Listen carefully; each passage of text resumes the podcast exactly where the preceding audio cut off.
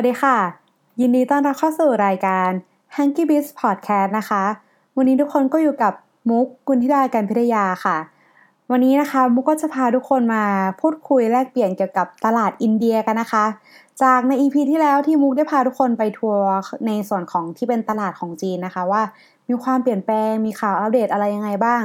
วันนี้ก็เลยจะพามาดูมุมมองใหม่ๆ ที่เป็นตลาดใหม่อย่างตลาดอินเดียกันค่ะ ว่ามีความน่าสนใจยังไงบ้าง กับหัวข้อในวันนี้ก็คือทำไมการทำธุรกิจอาหารในอินเดียถึงน่าสนใจมากๆในปีนี้นะคะ จริงๆก็มันมีที่มาจากที่มุกพิ่งได้มีโอกาสไปฟังงานสัมมนามาในช่วงวีคที่ผ่านมานะคะ ก็เลยรู้สึกว่าเฮ้ยทำไมตลาดอินเดียแบบเราไม่เคยรู้เรื่องเกี่ยวกับตลาดอินเดียมาก่อนเลยแบบ ดูมีอะไรมากกว่าที่คิดอะค่ะ คืออัตราการเติบโตของ GDP ของอินเดียเนี่ยมีอัตราการเติบโตที่แบบรวดเร็ว แล้วก็สูงมากๆเลยนะคะ ถ้าเทียบกับเหมือนกับช่วงจีนที่แบบเติบโตแบบมาก ๆ ในช่วงหลาย ๆ ปีที่ผ่านมานะคะ แล้วก็ตัวประชากรส่วนใหญ่ในประเทศของอินเดียนะคะเขายังอยู่ในวัยทำงานค่ะ ซึ่งแปลว่าเขาอะจะมีกำลังซื้อที่สูงขึ้นเรื่อย ๆ ในอนาคตนะคะ รวมไปถึงในเรื่องของความเชื่อมั่นทางการเมืองนะคะ จากนโยบายทางยุทธศาสตร์ New India ของนายกรัฐมนตรีนเรนทาราโมดีนะคะ ที่เขาเพิ่งชนะการเลือกตั้งไปในช่วงของกลางปีที่แล้วเองนะคะทำให้นักลงทุนทั่วประเทศทั่วโลกเนี่ยเขามีความมั่นใจในการลงทุนในตลาดของอินเดียมากขึ้นนะคะ ว่าจะมีการปรับเปลี่ยนโครงสร้างแล้วก็พัฒนาในศักยภาพที่เติบโตอย่างรวดเร็วมากขึ้นค่ะ ดังนั้นเดี๋ยวเราไปทำความรู้จักที่มาที่ไปของอินเดียกันก่อนนะคะว่าอินเดียเนี่ยเขาเป็นยังไงมายังไงบ้าง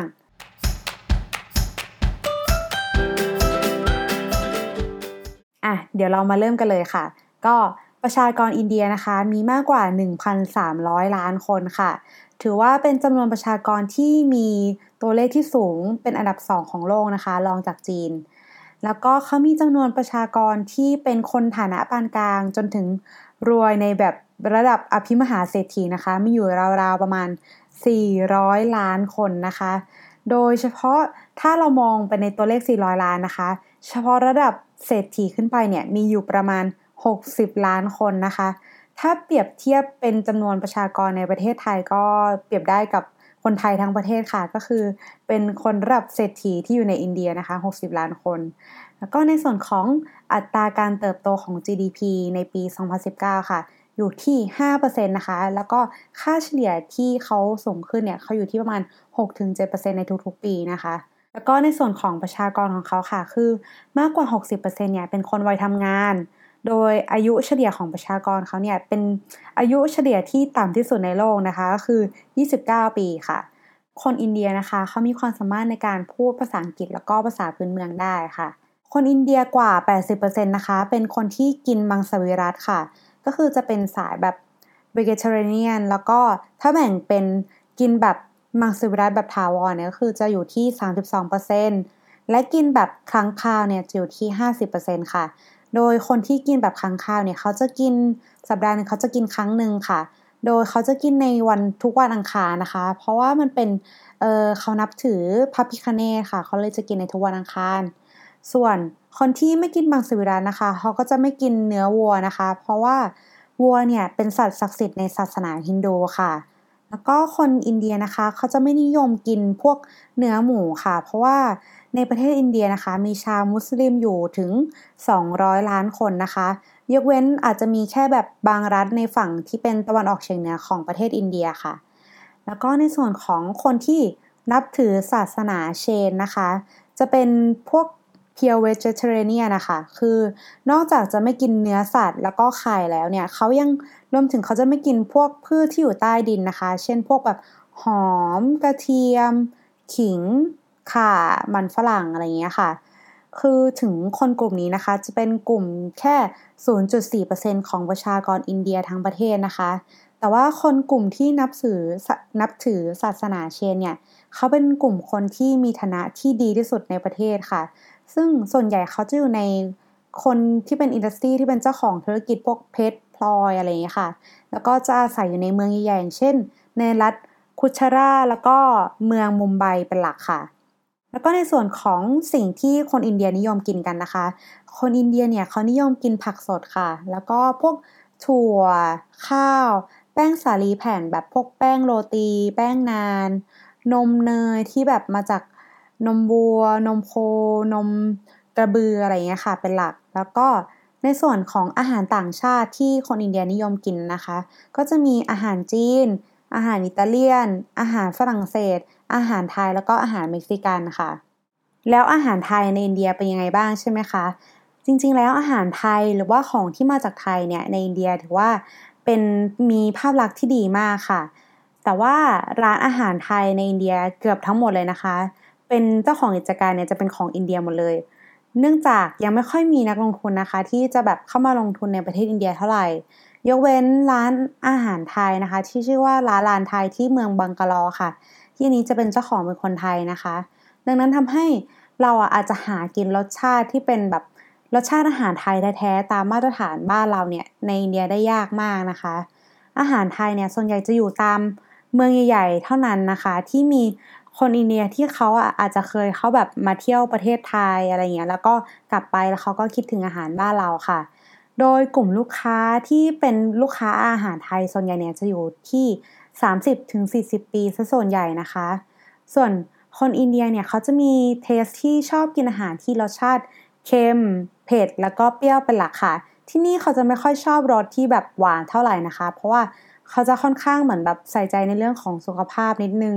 แล้วก็ในส่วนของพวกเมนูที่เขาชื่นชอบนะคะ ก็อย่างเช่น เป็นพวกแกงเขียวหวาน แกงเผ็ดแล้วก็ต้มยำกุ้งค่ะ หรือว่าจะเป็นพวกเมนูแกงที่มีความเข้มข้นเข้มข้นอย่างแกงมัสมั่นเนี่ย อันนี้เขาก็ชื่นชอบมากๆเหมือนกัน ในส่วนของของหวานนะคะ ถ้ามีวัตถุดิบเป็นพวกแบบมะม่วงสุกแล้วก็มะพร้าวเนี่ย จะแบบเป็นที่นิยมแบบ popular มากๆเลยนะคะ ในร้านอาหารไทยที่อินเดีย อย่างเช่นเมนูของหวานอย่างข้าวเหนียวมะม่วงตะโก้ แล้วก็ไอศครีมมะพร้าวนะคะเรียกได้ว่าเหมือนแบบขายดิบขายดีในทุกๆร้านของอาหารไทยในอินเดียเลยนะคะ ค่ะแล้วทำไมอินเดียเนี่ยถึงน่าสนใจสำหรับผู้ประกอบการธุรกิจอาหารในไทยนะคะหนึ่งเลยค่ะ อินเดียเป็นตลาดที่อาจจะเข้าถึงยากก็จริงแต่ มีโอกาสเติบโตที่สูง แล้วก็กำลังซื้อที่มากขึ้นเรื่อยๆ เป็นตลาดที่ได้รับการจับตามองจากนักลงทุนทั่วโลกเลยนะคะ และ 2. จังหวะนี้เป็นจังหวะที่น่าเข้ามากที่สุดค่ะ เพราะว่าช่วงก่อนหน้านี้อินเดียอาจจะยังมีศักยภาพกำลังซื้อไม่มาก บุคลากรในประเทศก็อาจจะยังขาดสกิลแล้วก็นโยบายของภาครัฐเนี่ยอาจจะยังไม่เอื้อหนุนเท่าไหร่ แต่ตอนนี้นะคะคือ เขาค่อนข้างจะแบบปรับเปลี่ยนไปเยอะมากเหมือนกัน เนื่องจากมีหลาย ๆ บริษัทที่เขาแบบเข้าแบบไปปูทางในตลาดอินเดียให้เราแบบประมาณหนึ่งแล้ว รวมกับถึงนโยบายของภาครัฐเนี่ยค่อนข้างจะสนับสนุนในภาคการลงทุนมากขึ้นค่ะ และสามนะคะคือมีเคสตัวอย่างของธุรกิจทั้งจากในไทยเอง แล้วก็ในต่างประเทศนะคะ ที่เขาเข้าไปตีตลาดอินเดียแล้วประสบความสำเร็จให้เห็นแบบแนวทางในการทำการตลาดในอินเดียมากขึ้นค่ะ และสี่ก็คือ อาหารไทยหรือของที่มาจากไทยนะคะ มีความแบบได้รับความนิยมจากคนที่มีกลุ่มฐานะปานกลาง ไปจนถึงกลุ่มคนที่แบบร่ำรวยในอินเดียนะคะ แต่การลงทุนจากนักลงทุนในไทยนะคะ ในอินเดียเนี่ยคือยังมีไม่มากเท่าไหร่ค่ะนะว่ายังเป็นตลาดที่ยังมีโอกาสอีกมาก ๆเลยนะคะ ในแบบถ้าใครจะเข้าไปลงทุนค่ะ ก็ในส่วนของข้อที่ 5 ข้อสุดท้ายนะคะ คือ รัฐบาลอินเดียเขากำลังปรับโครงสร้างภาษีนิติบุคคลค่ะ จากเดิมที่อยู่ที่ 34.9%เนี่ยเขาเหลือเพียง 25.2%นะคะ เพื่อเป็นการกระตุ้นแล้วก็ส่งเสริมการค้าการลงทุนในประเทศเขาให้มากขึ้นค่ะ อีกทั้งเขายังมีการลดภาษีดังกล่าวนะคะ ให้เหลือเพียงแค่ 17%เท่านั้นนะคะสำหรับบริษัทที่เพิ่งเปิดใหม่ค่ะ เรียกได้ว่าตอนนี้คืออินเดียแบบนโยบายลดแลกแจกแถมกันสดๆแบบเชิญชวนให้นักลงทุนจากทั่วโลกมาลงทุนที่ในประเทศอินเดียนะคะ ก็ก่อนจะจบกันไปนะคะ เดี๋ยวเรามาดูตัวอย่างเคสธุรกิจที่เข้าไปตีตลาดในอินเดียนะคะ ว่ามีธุรกิจอะไรบ้าง ก็ธุรกิจแรกเลยนะคะ คือจะเป็นธุรกิจในเครือของ CP เครือเจริญพกพันธ์ค่ะเขาเองก็ได้มีการเข้าไปตีตลาดในกลุ่มอาหารแช่แข็ง แล้วก็อาหารพร้อมทานในอินเดียนะคะ ที่ในอนาคตเนี่ยมันจะมีอัตราการเติบโตที่แบบสูงมากๆเลยจากพฤติกรรมของคนเมืองอินเดียที่เขามีไลฟ์สไตล์ที่ค่อนข้างจะเร่งรีบมากขึ้นนะคะ ตัวอาหารพร้อมทานเนี่ยก็มีโอกาสที่จะเติบโตมากๆในอินเดีย แล้วก็ยังมีตัวแบรนด์ไก่ย่าง 5 ดาวนะคะ ที่ทางเครือเจริญโภคภัณฑ์เขาได้เอาเข้าไปที่อินเดียด้วย ตอนนี้นะคะก็มีสาขาแบบทั่วอินเดียเนี่ยมากกว่า 500 สาขาแล้วค่ะเรียกได้ว่าค่อนข้างแบบ success มากๆเลยในส่วนของทาง CP นะคะ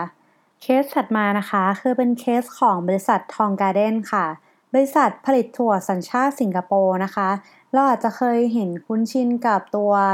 ถั่วทองการ์เด้นที่เราเห็นในเซเว่นบ้านเราใช่ไหมคะ นั่นแหละค่ะถั่วทองการ์เด้นที่เขาได้เข้าไปตีตลาดในอินเดียได้อย่างสวยงามมากๆ ซึ่งตรงนี้ถือว่าเป็นตลาดที่ใหญ่แล้วก็แบบมหาศาลมากๆเลยนะคะสำหรับบริษัททองการ์เด้นเพราะว่าคนอินเดียส่วนใหญ่เนี่ยเขาจะนิยมบริโภค กินพวกถั่วเป็นแบบเป็นหลักเลย เพราะว่าเขาจะกินถั่วแทนการกินเนื้อสัตว์นะคะ ในส่วนของโปรตีน ด้วยความเชื่อของทางศาสนาทำให้เหมือนแบบ คนอินเดียส่วนใหญ่เขาจะเป็นมังสวิรัติอย่างที่เราแบบได้เล่าไปให้แบบฟังในตอนแรกๆนะคะ โดยตอนนี้นะคะ ถั่วทองการ์เด้นเนี่ยเขาได้มีเหมือนแบบสินค้าวางขายอยู่ในทุกจุดของอินเดียจริง ๆ ตั้งแต่แบบร้านโชห่วยยันโรงแรมแบบในระดับแบบหรู ๆของอินเดียเลยนะคะ เป็นเคสที่ success มากๆสำหรับบริษัททองการ์เด้นแล้วก็มาถึงในส่วนของเคสสุดท้ายนะคะ กับเคสของบริษัทซับเวย์ค่ะ บริษัทซับเวย์เนี่ยตอนนี้คือเขามีการตั้งเป้าว่าภายในสิ้นปี 2020 นี้นะคะ เขาจะมีสาขาทั้งหมดในอินเดียเนี่ยทั้งหมด 2,000 สาขาทั่วประเทศอินเดียเลยค่ะ จากตอนแรกนะคะที่ทางซับเวย์ได้เข้าไปอินเดียตอนแรกๆเนี่ยเขาไม่ประสบความสำเร็จเลยค่ะ คือเหมือนแบบขายไม่ค่อยได้เลย เพราะว่าด้วยตัวราคาที่แบบเขาเซตไว้ตอนแรกเนี่ยค่อนข้างจะแบบมีราคาสูงทำให้ทางซับเวย์เนี่ยเขาได้ปรับกลยุทธ์ใหม่ค่ะ คือเขา แบ่งพอชั่นให้มันมีขนาดโอเคเล็กลง เพื่อที่เหมือนแบบจะได้เริ่มราคาได้แบบขายได้ในราคาที่ไม่แพงมากทำให้ตอนนี้ธุรกิจซับเวย์เนี่ย success แบบมาก ๆ ในประเทศอินเดียเลยนะคะ ก็จบกันไปแล้วค่ะกับมหากาพย์ธุรกิจอาหารในอินเดียแบบย่อแล้วจริง ๆนะคะ เพราะว่าจากตอนแรกที่เราได้นั่งหาข้อมูลนะคะ แบบเจอข้อมูลแบบไม่เยอะมากเท่าไหร่แบบไปมาก็คือ เจอแบบ 20-30 แหล่งเลย คือถ้าเราลองย้อนกลับไปอ่านพวกบทความทั้งในประเทศไทยเอง แล้วก็ในต่างประเทศนะคะ ที่เขียนเกี่ยวกับแบบอินเดียเนี่ยย้อนไปสักประมาณปี2ปีที่แล้วเนี่ยอาจจะยังเจอไม่เยอะมากเท่าไหร่ แต่ว่าพอในปีแบบปีที่แล้วนะคะ ปี 2019 ที่ผ่านมาเนี่ยมีการพูดถึงตลาดอินเดียแบบเพิ่มขึ้นแบบเยอะมากๆจริง ๆ ดังนั้นตลาดอินเดียนะคะ ก็เป็นตลาดที่น่าลงไปจับมากๆค่ะ ไม่ว่า จะเป็นนักธุรกิจในไทยเอง หรือว่าเป็นนักธุรกิจในต่างประเทศเองก็ต่างให้ความสนใจกับตลาดอินเดียมากๆเลยนะคะ อย่างที่เราได้เล่าไปแล้วนะคะ เกี่ยวกับตลาดจีนในตอนที่แล้ว ตอนนี้เราก็เลยอยากจะมาแชร์นะเป็นมุมมองจากตลาดใหม่ ๆ ที่น่าสนใจไม่แพ้การทำการตลาดในจีนเลยเผื่อจะเป็นการช่วยกระจายความเสี่ยงในการทุ่มไปเล่นตลาดเฉพาะแบบในจีนอย่างเดียวนะคะ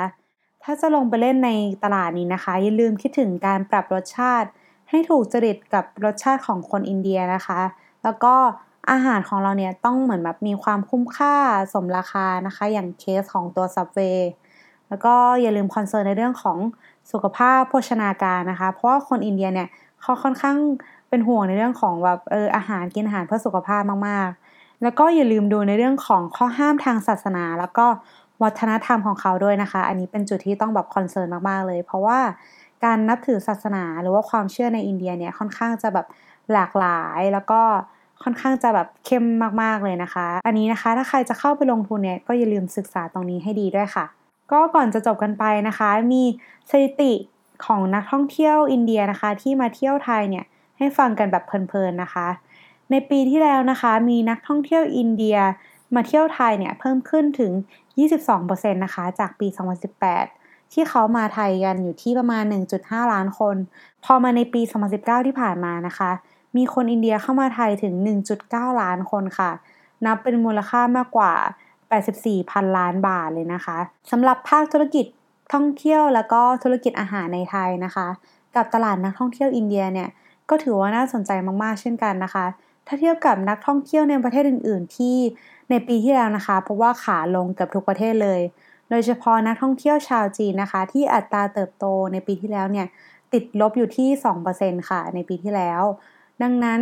ตลาดอินเดียเนี่ยก็เป็นตลาดที่น่าสนใจทั้งกับธุรกิจในประเทศไทยเอง แล้วก็ธุรกิจไทยในประเทศอินเดียเช่นกันค่ะ ก็สุดท้ายแล้วนะคะ ก็ขอให้ทุกคนโชคดีกับการทำธุรกิจในตลาดอินเดียในอนาคตนะคะ ศึกษาข้อมูลในตลาดที่เราจะลงไปหา partner ดีๆ แล้วก็อย่าลืมติดตาม การอัปเดตข่าวสารเกี่ยวกับธุรกิจอาหารใหม่ๆ ได้ทาง h u n k y w i z Podcast ในทุกสัปดาห์เลยนะคะ ในช่องของ d e a d i c Podcast แล้วก็อย่าลืมติดตามรายการอื่นๆ ที่น่าสนใจในช่อง d e a d i c Podcast ด้วยนะคะ วันนี้ก็ต้องขอตัวลาไปก่อนนะคะ ขอบคุณนะคะ สวัสดีค่ะ